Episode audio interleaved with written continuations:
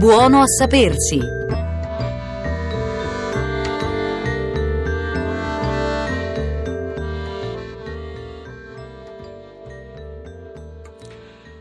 Ecco, il tema di oggi sono eh, gli zuccheri. Nelle scelte alimentari quella degli zuccheri è una scelta importante per eh, molti, molte persone, stavo per dire per molti di noi perché anch'io personalmente sono alle prese con gli zuccheri e ne parliamo con Furio Brighenti che è professore di nutrizione umana all'Università di, Parma, di Parma e eh, presidente della Società Italiana di Nutrizione Umana. Buongiorno professor Brighenti. Buongiorno a lei e agli ascoltatori. Allora, ci dice in poche parole cosa sono gli zuccheri e quanti tipi ce ne sono e quanti tipi ne assumiamo? Beh, gli zuccheri fra tutti i nutrienti eh, sono forse la categoria più semplice da comprendere anche perché non sono tanti quelli che ne possiamo poi realmente utilizzare nel nostro organismo. Eh. Faccia conto che eh, noi possiamo metabolizzare fondamentalmente tre tipi di zuccheri, il fruttosio, il glucosio e il galattosio e questi si trovano negli alimenti in combinazioni anche abbastanza limitate. Sono quelli che facciamo noi ma anche quelli che assorbiamo negli alimenti? Esattamente, queste sono proprio le tre unità monosaccaridi che si chiama questa parolona, comunque le tre unità di zuccheri che possono essere da noi assorbiti e utilizzati poi per il funzionamento cellulare. Poi ci sono i poli. Poi mi scusi? Ci sono i polisaccaridi, no? Ci sono i polisaccaridi, insomma con queste tre unità base noi possiamo costruire tante cose diverse, possiamo costruire degli orecchini con due perle, quindi di saccaridi, mm. oppure possiamo fare delle collane con tante perle, cioè i polisaccaridi.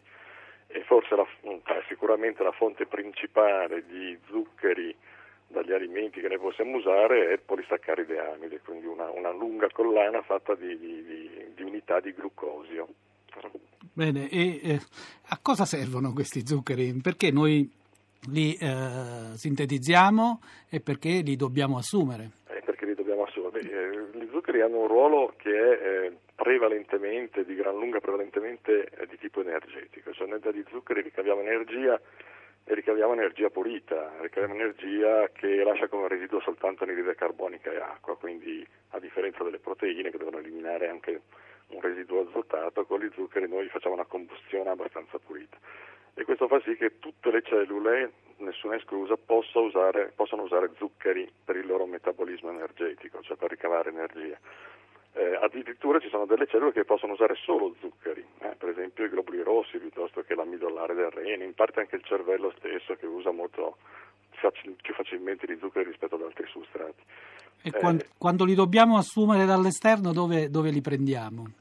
Eh, Dalla pasta, per esempio. Eh, beh, sicuramente sì, noi troviamo zuccheri in, solo sia in forma di, di, di, di, saccaridi, sia in forma polisaccarica, quindi in forma di zuccheri complessi, li troviamo solo negli alimenti di origine vegetale, con la sola eccezione direi del lattosio, che è lo zucchero del latte, eh? ehm, che è uno zucchero che presenta nel latte circa, con una concentrazione di circa il 5%.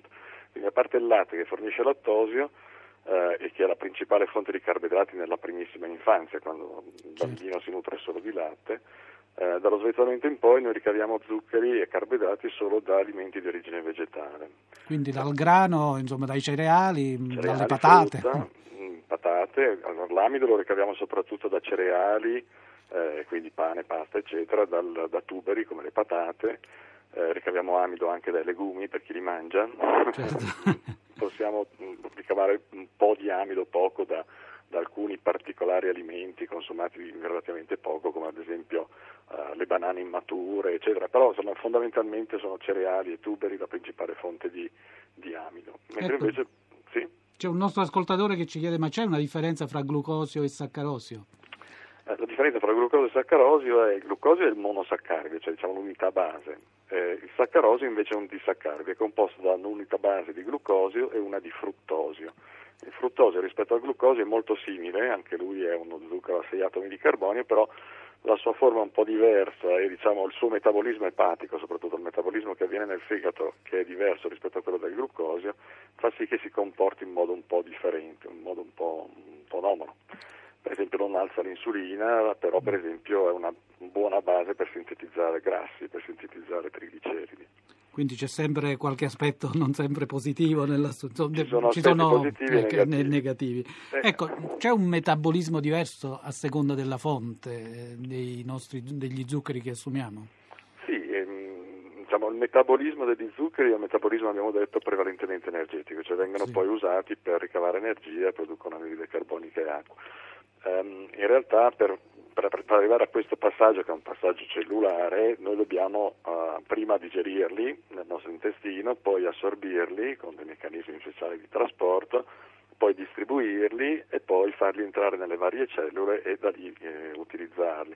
Questo che chiamiamo, eh, eh possiamo rappresentare come il metabolismo postprandiale dei carboidrati, risente di tantissimi fattori. Uno dei fattori è la velocità con cui gli zuccheri complessi vengono digeriti, un altro è la velocità con cui vengono assorbiti, un altro ancora è quella con cui vengono estratti dalle cellule e utilizzati per l'energia.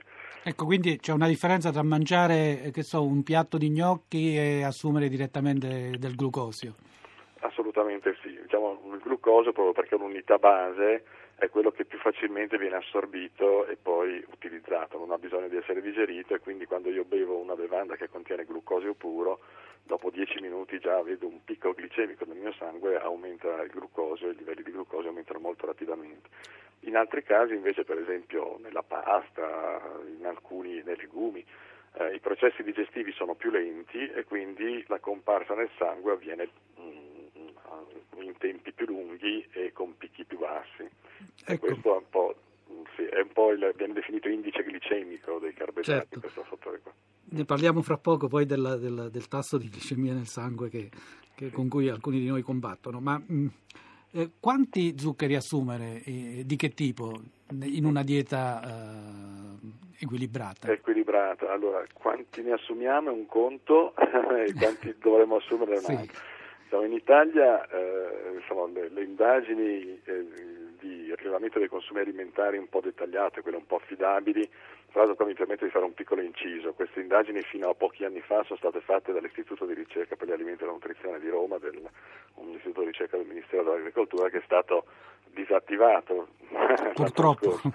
e quindi noi ci aspettiamo, ci facciamo noi come, del male. Noi come ricercatori, come scienziati ci aspettiamo che eh, non venga perso tutto il patrimonio, compreso quello di indagini alimentari dettagliate e accurate che l'Istituto ha fatto in questi anni e che ci permettono poi di fare dei ragionamenti anche, anche di sanità pubblica. Comunque, chiuso questo inciso, noi, no, introduciamo, eh, noi introduciamo con gli alimenti in Italia, siamo fra i paesi europei quelli che introducono forse più carboidrati di tutti. Eh, noi abbiamo una media di introduzione di, nell'insieme dei carboidrati disponibili che è più del 45% dell'energia, eh, uno dirà è poco, eh, sì rispetto a quelle che dovremmo assumerne forse è un po' poco, eh, però è, eh, se lo confrontiamo con altri paesi europei eh, siamo, siamo, decisamente più alti, cioè introduciamo un po' più di carboidrati rispetto al resto dei paesi europei.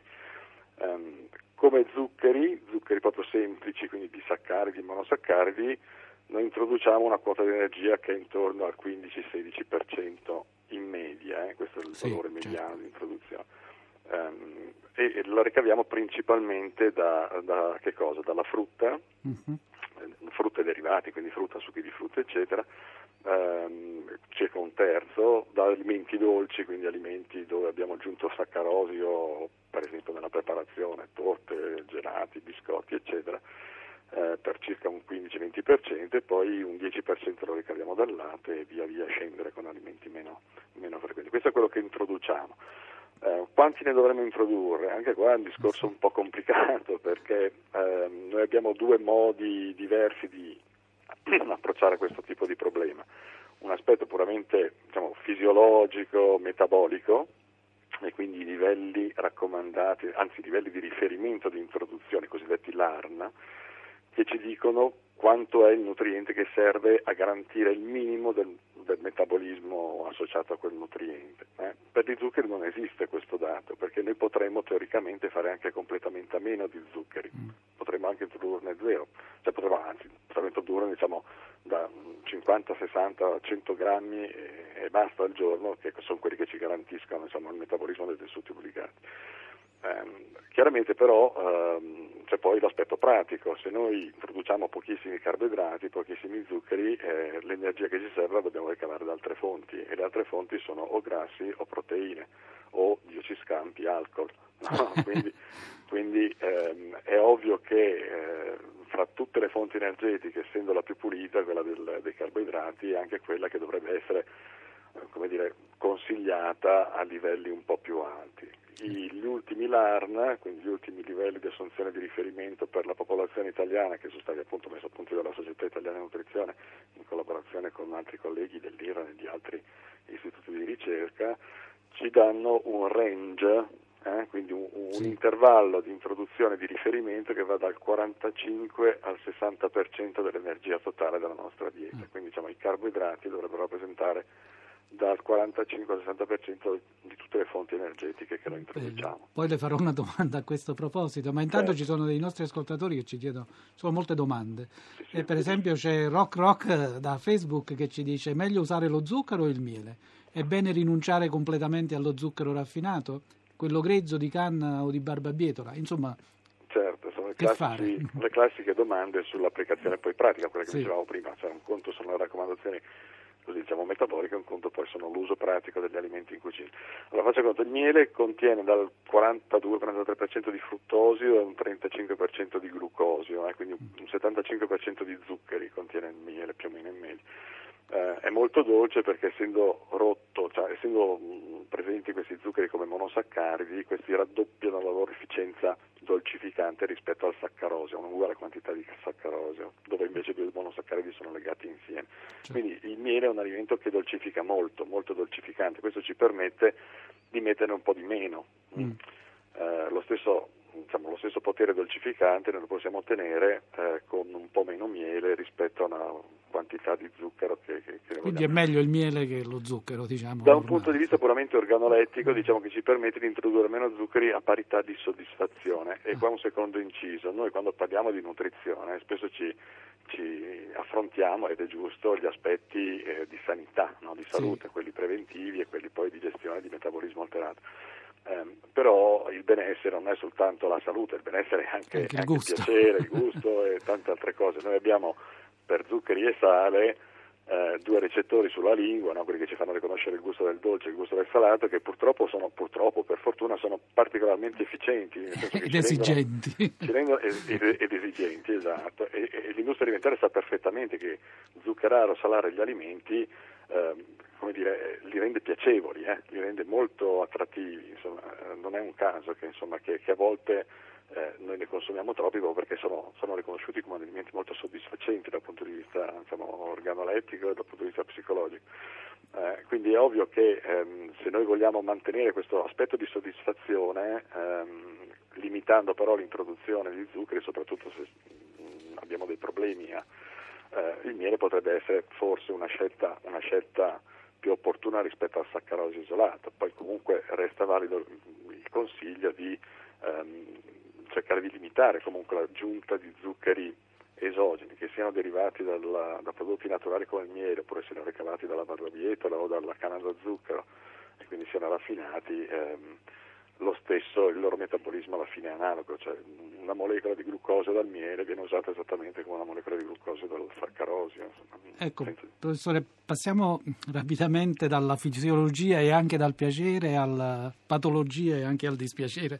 E, per esempio, noi, alcuni di noi combattono con gli zuccheri nel sangue perché spesso tendono a, ad essere iperconcentrati, non riusciamo più a smaltirli. È il mm. caso del, del diabete. Esatto. In questo caso lei che consigli dà? Che zuccheri assumere, se assumerne? Sì, ehm, guardi, le linee guida per il trattamento dietetico del diabete oppure di supporto al diabete con dietoterapia sono abbastanza univoche nel dire che la dieta del diabetico non dovrebbe essere molto diversa dalla dieta del soggetto normale, anche per quello che riguarda le fonti di nutrienti, inclusi gli zuccheri.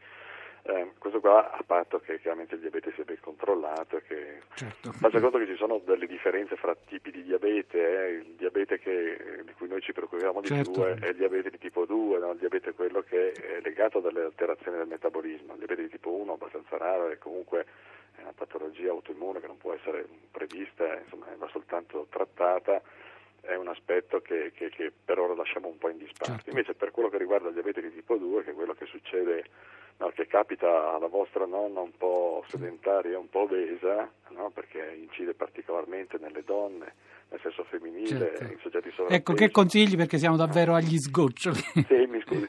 E che consigli dare? Niente, allora, mm, fino a poco tempo fa si pensava che il fruttosio fosse preferito rispetto ad altre fonti di dolcificanti Um, in realtà in quantità basse il, frut- il, saccarosio e altre fonti di carboidrati sono esattamente analoghi, a, anzi sono addirittura più consigliati rispetto al fruttosio, per gli mm. effetti metabolici che il fruttosio ha.